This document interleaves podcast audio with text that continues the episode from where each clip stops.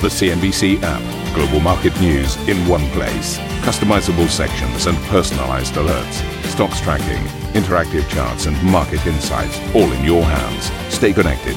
Stay informed. Download the CNBC app today. A very warm welcome to this edition of Squawk Box. Historic times. Let's give you the headlines. Yes, the S&P has rallied to a record high, wiping out all of its coronavirus losses with a 54% jump from the March lows, marking the end of the shortest bear market in US history. The US Treasury Secretary Steven Mnuchin blames, yes, the Democrats for delaying a fresh stimulus deal, telling CNBC the gridlock is hurting middle America the most. There's a lot of need for small businesses. Half of the employment in the U.S is in small businesses, and we need to support them. Joe Biden formally securing the Democratic nomination and vowing to end the chaos of the current situation. Uh, and Senate Minority Leader Chuck Schumer says President Trump has already quit on America. We need a president with dignity, integrity, and the experience to lead us out of this crisis. A man with a steady hand and a big heart who will never, ever quit on America. That man is my friend, Joe Biden. Uh, plus, the Hang Seng set to open well, about half an hour actually for trade after a typhoon warning triggers the cancellation of the morning session. But the storm is downgraded amid minimal damage to the city.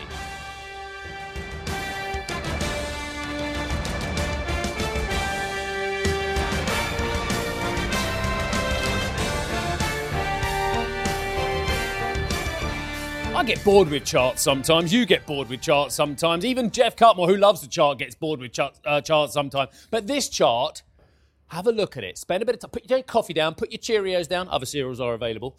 Uh, in fact, you might have having supper if you're in different parts of the world watching us. Good evening to you, by the way, if you are. Uh, but look at this chart. This is an amazing chart. Trust me. Even I think this one is staggering. So here we were. February 19, COVID 19 had hit the world, but it hit China, of course, especially. Uh, and the market was blithely ignoring that, getting to record after record. And uh, uh, again, an all time high there. Then we had uh, the ramifications settling of what a devastating disease, uh, virus COVID 19 is, what it can do for the global economy. And the market got very scared. You remember it, I remember it. We all had our concerns, didn't we? Let's be honest, we still got our concerns. But the market hit peak concerns, the financial concerns, on the 23rd of March 2020. That is the low for the market so far this year, I should say, really, shouldn't I? And then look at this. I mean, it is staggering. I mean, it looks like a long, drawn out chart, doesn't it? But we're talking about the smallest amount of time from there to there to fresh record highs, pretty much ever. We're talking about 100 trading sessions. It is quite extraordinary how quick. I'll come over here, shall I? There you go. Make the direct do a bit of work on my way back. As I moonwalk backwards, August the 19th, uh, 18th, uh, yesterday, extraordinary rally, 54, 55% move, uh, 148 days or 126, depending on which measure you're looking at. But the point is, it's the shortest trading day um, period ever uh, from that trough to peak from that level of deep, deep concern uh, out uh, of the bear market as well. But, and this is the point that Geoff and I and Karen and Juliana and others have been trying to make very, very aggressively to you. It is an incredibly uneven rally. That is why, of course, it's taken so long for the S&P to get back there, whereas the Nasdaq's been there for quite a long while. We've had 38 record closes on the Nasdaq this year. We've had 34 record closes, 38 intraday highs. Uh, new highs for the market during that period, but we've only just got back there uh, for the S&P, uh, and it's quite simply down to technology, isn't it? It's down to the fact that there are certain stocks, and we'll come to one of those sectors in a few moments' time, that have driven this market. Other sectors, and we'll come to those, are nowhere near their record levels, are nowhere near coming out of bear market territory. So, this is the sector, of course, which you all know by now has led us higher. And a very slim concentration of names within that has driven us higher. But consumer discretion, consumer discretion, surely we haven't been discretionary about our consumer spending. We buy staples, yeah? No the point here is, and you know this again, so I'm just going to reiterate to you Amazon is the greatest constituent of the consumer discretionary sector as well, and they have had an extraordinary run uh, since the low of the market. And that is why this is the sector which is outperformed by a country mile uh, when you look at the subsectors as well. But there are sectors to the downside as well. And one of those uh, is energy, another is financials. But we'll look at the energy sector as well because the, my point to you is that this is still deeply deeply in bear market territory. And we've seen uh, energy down 31% still, banks down 28%. So you can see two of the key drivers. If you really thought there was a sustainable, cyclical, old school recovery going on, you wouldn't be uh, still down in bear market territory on energy, would you? You wouldn't still be in bear market territory on your financials, would you? I don't know. I, I, think I'll just leave those questions open. We can ask them to our experts throughout the show uh, and throughout in, ensuing shows as well. So as you can see, yes, we're back at record levels on the S&P. Yes, technology, consumer discretionary, uh, and particularly that concentration amongst the fangs has driven us to new highs as well. But there are a lot of casualties out there still and a large amount of concerns. Just have a look at Walmart numbers yesterday. There, the whole story in one set of numbers. Yes, a uh, and big recovery in areas like dot-com and huge amount of sales, but concerns about the broader US economy. Well, speaking to CNBC, the Century Digital CEO Michael Novogratz was optimistic about the durability of this rally. Normal trading environment, having climbed 54%, 54% out of the dungeon, uh, I'd be taking profits and waiting for a correction. Uh, but in this environment, with the power of liquidity, we might go right through like the NASDAQ did. And then all of a sudden, who knows the high right? It's really hard to pick highs once markets make new highs.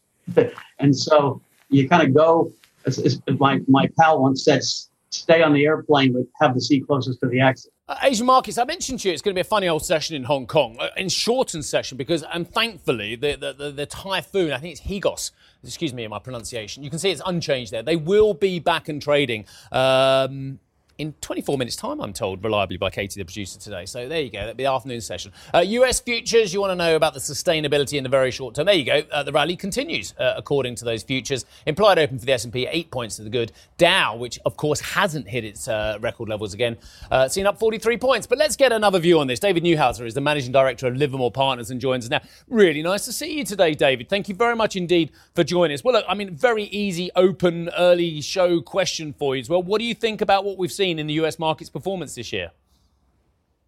Oh, I think it's been nothing but outstanding uh, when you consider where we started the year, Steve, to where we went in March to where we are today. I think it's just been a Herculean effort by the market uh, to actually kind of push away all the uncertainty in the past uh, few months that we've seen and start to look forward. And I think the real question that we're seeing is, you know, how how much forward are we actually looking and how much forward are we actually building into the markets uh, today?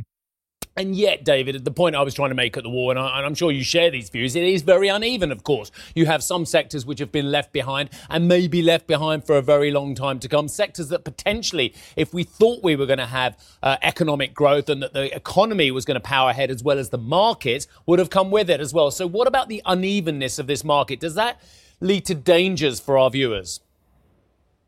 Oh, for sure. So I think the way you look at it is we went from a risk on trade, which we had at the beginning of the year with extremely low unemployment, uh, pretty uh, decent nominal growth. And uh, we went into obviously uh, COVID, uh, which took us to a complete risk off scenario in March. Uh, you saw many other hedge funds as well liquidating and trying to raise cash, not knowing where the world was headed. And then, you know, within a few months' time, uh, once we saw the the Fed liquidity pour into the system, once we saw governments attempt to get ahead of things and stimulate the global economy, I think that, along with uh, the fact that things are recovering from uh, the virus, I mean, things aren't becoming uh, much worse from what we've seen early stages of, of the virus. And when you put all that together, we're back into a risk on mode. The question, really, how I look at it though, is we're in a risk on mode. We're back up at highs. We're actually up on the year, like you said, for most indexes. The Nasdaq's up, you know, uh, well over twenty percent. The question is, where do we really go from here, and is this sustainable at this point? Yeah, and that's a great question. And, and I'll, I'll, just throw in another asset class here as well, because uh, despite the fact that the abundance has returned to certain parts of the market as well, it's also returned to some of the risk off trades as well. And we've got gold pottering around $2,000 uh, a troy ounce. Now, if we thought that the world was going to be a safer, uh, economically growing place going forward, we wouldn't necessarily be saying that gold is going to go much higher from here. But you think it could well do, don't you? Yes. So you know, Livermore, uh, we've been bullish gold for for two years, and as you know, Steve, I mean, we're focused on very specific value oriented uh, companies, and you know, so we've been investing in energy companies, financials, and obviously uh, um, material companies too. So we looked at gold two years ago, in fact, uh, when it was hovering around 1100. And again, not looking at it from the metal itself, but just looking at it from the standpoint of so many of those companies, the miners were so blown down you had things like Barrick Gold trading at eleven dollars a share, and a number of the smaller junior players, which you know Livermore is more focused on, including there in London, which were just left for dead. So you know, you fast forward today, you have gold prices now uh, almost over uh, two thousand dollars an ounce. Uh, potentially on its way much higher. And a number of those stocks have done extremely well. So it's helped us in the past two years. And I think this is just still the early innings. So at, at some point in time, you're going to find out who's right and who's wrong. Right now, every single asset class is going up. You have bonds going up, you have stocks going up, you have technology going up. Like you said, certain levels of the economy are not still doing well, and those stocks are suffering. Gold and miners and metals are doing very well. And I think at some point we're going to find out who the, the true winners are and who the true losers are. Yeah, before I get into my next question, wh- where do you think gold's going to, David? So, you know, we look at it from an inflation standpoint, and I would say inflation adjusted, gold still isn't to where I believe it could it can actually head. Uh, so again, we're not trying to attempt to uh, figure out where gold is headed as a as a um, uh, currency today. Viewing it as a currency is the fact that, that looking at from a dollar standpoint. So our view of Livermore is the U.S. dollar is on a dramatic downtrend and a lot of that's due to all the things you saw in terms of monetary policy and fiscal policy. And I think at that point, you're seeing an uplift to other assets, including gold. So our viewpoint is gold could reach uh, 3,000 within the next, uh, you know, 12 to 24 months. But again, our focus is on the miners and on specific value plays. So you know that's how we're we're playing the, the play. Fabulous, David. Where else are you um, looking to uh, pick up some some real value stocks as well? I mean, you mentioned I think also you're investing in energy and financials. They were two sectors which I noted at the wall are still significantly in bear market territory when you look at the sub indices of the S and P as well. Uh, specifically within those sectors, what do you like? Yeah. So again, back on specific. So our hedge fund has been a big investor in a company called Jadestone Energy, which is listed in London. So within energy, you can't just look at energy and expect it to recover. You know, prices are recovering from where they were in March, but I don't view uh, the sector as something that's going to all of a sudden magically enter a new bull phase. I view it as there's probably 10 companies that are going to do extremely well. And those are the companies with the best balance sheets and have uh, you know free cash flow and have the ability to pick off other assets from larger companies that are going to look to uh, be selling during this downturn. And you know, Jadestone's a company I've been a part of now for four years. Uh, our hedge fund's on the board, and that's one company we've that's done extremely well uh, in the last number of years. And I expect even today they'll be in a better position moving forward.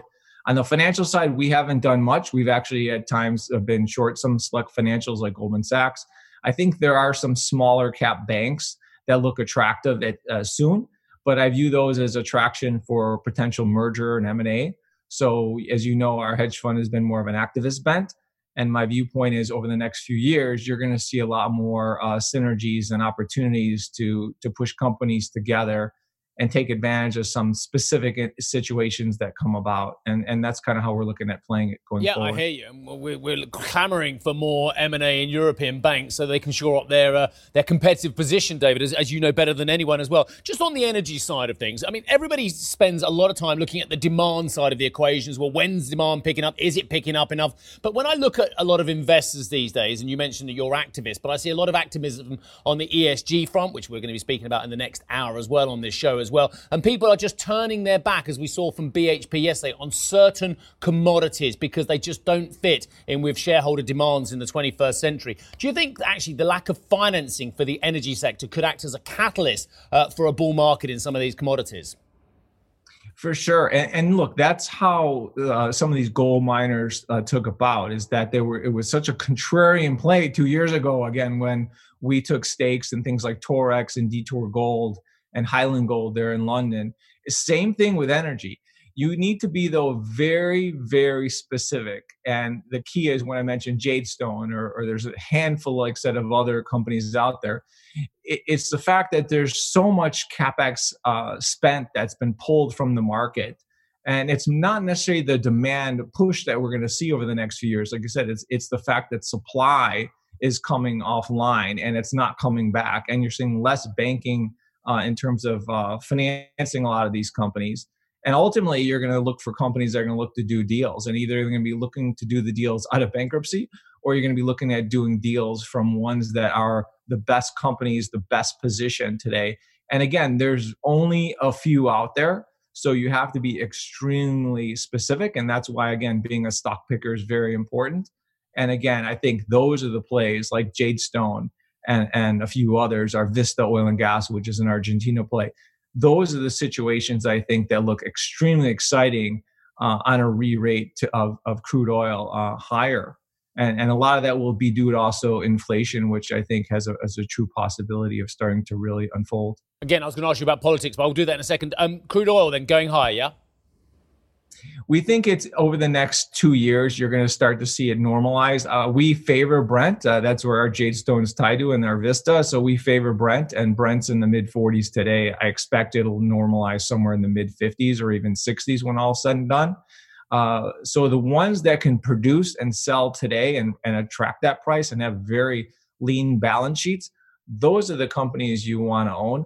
Those are the stocks that are going to do very well. And we're going to continue to look for opportunities like that. And David, finally, the political question. Uh, come November, I don't know if we're going to have a Democrat or Republican president. Uh, what are the ramifications from the markets of that decision for US voters?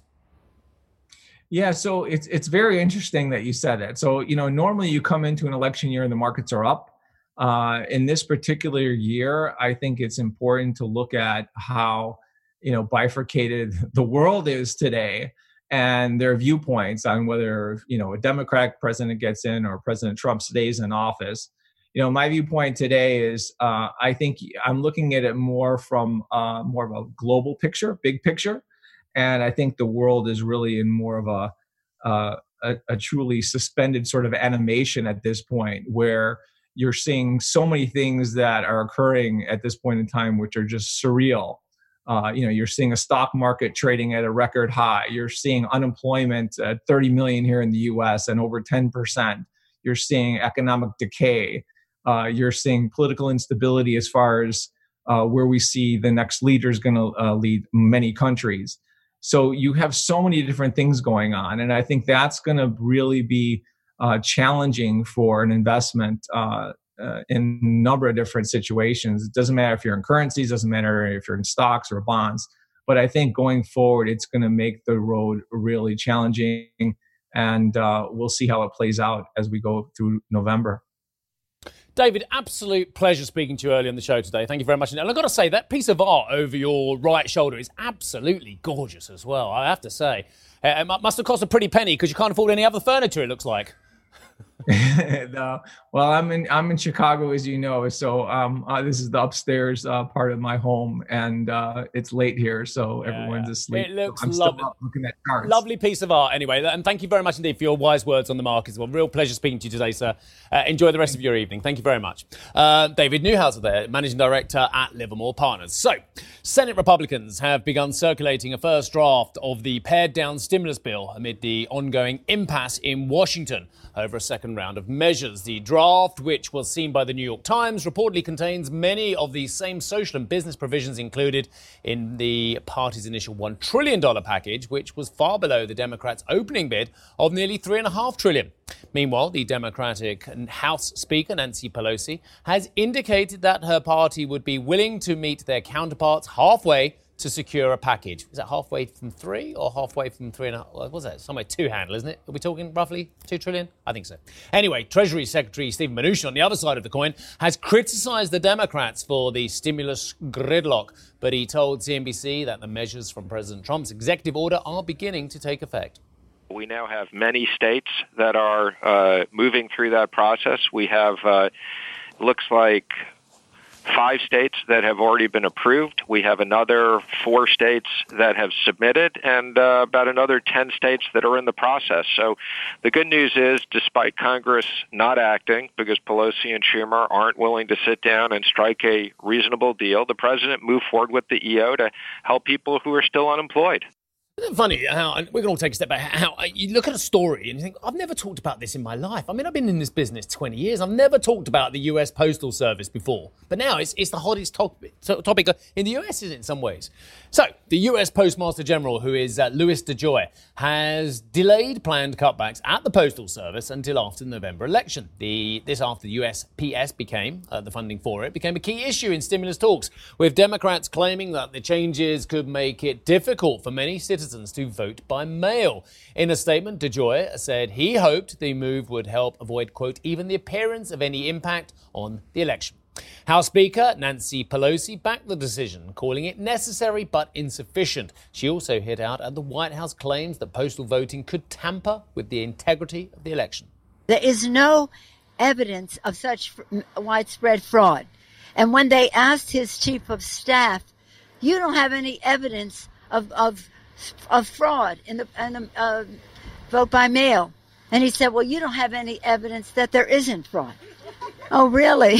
I mean, I, this is how they insult the intelligence of the American people. And that's why they know they can't win the election on the level. So they have to lie, cheat, and steal. And that's what this is. Coming up on the show, Democrats uh, formally nominate Joe Biden as their candidate for the November elections. Uh, party leaders from both past and present use the second day of the National Convention to hit out at the president, Mr. Trump. And for more on, I can tell you, it's even better than yesterday's. Um, great podcast. It's just me though. Uh, S&P's record rebound. There's a good chart in there anyway. Uh, and David Livermore, uh, David from Livermore, I should say. Uh, check out the Squawk Box podcast, uh, available on all the major podcast providers and on CNBC.com. It's a real winner.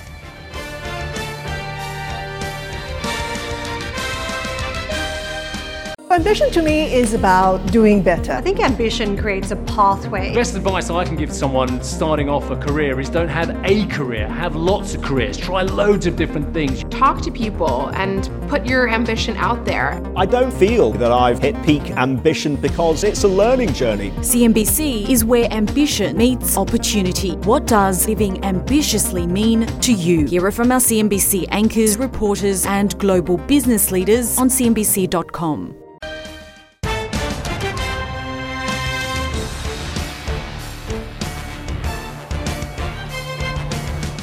Democrats have formally nominated Joe Biden in November's uh, presidential election. Supporters uh, rallied behind the former vice president in a virtual roll call vote of delegates uh, during the uh, second night of the party's national convention. Mr. Biden promised to be a steady hand to lead the country out of the pandemic. Uh, he did appear from a school in his home state of Delaware to briefly acknowledge the nomination ahead of his planned remarks later this week. Well, thank you very, very much from the bottom of my heart. Thank you all. It means the world to me and my family. And I'll see you on Thursday. Thank you, thank you, thank you. Uh, Senate Minority Leader Chuck Schumer also threw his weight behind Biden, using his convention address to hit out at President Trump's handling of the virus outbreak. Millions are jobless. 170,000 Americans have died from COVID. And Donald Trump says it is what it is. President should never say it is what it is. President Lincoln, honoring the great sacrifice at Gettysburg, didn't say it is what it is. President Roosevelt, seeing a third of the nation ill housed, ill clad, and ill nourished, didn't say it is what it is. America, Donald Trump has quit on you. But Democratic support for Mr. Biden was not unanimous, as Representative Alexandria Ocasio Cortez, a leader amongst the party's progressives, backed Senator Bernie Sanders for the presidency.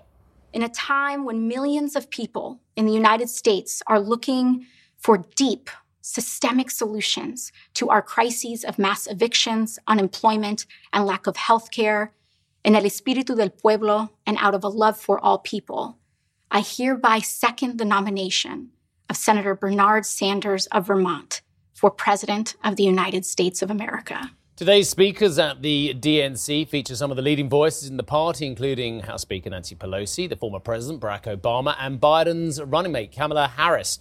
Uh, Biden is expected to deliver remarks on Thursday. Meanwhile, President Trump attacked Biden as a radical leader who is, quote, beyond socialism. Beyond socialism, right, okay. Uh, speaking to supporters in Arizona, Trump also responded to recent criticism made during the Democratic National Convention. Their ratings were very bad. They just announced their ratings. I thought it was not the best television I've ever watched. It was brutal, actually. Uh, no, their ratings were very bad. I think we're going to do great. Uh, Thursday night, I'm doing it live. Unlike Michelle Obama, I'm doing it live. And it'll be Thursday night. It'll be at the White House on the South Lawn.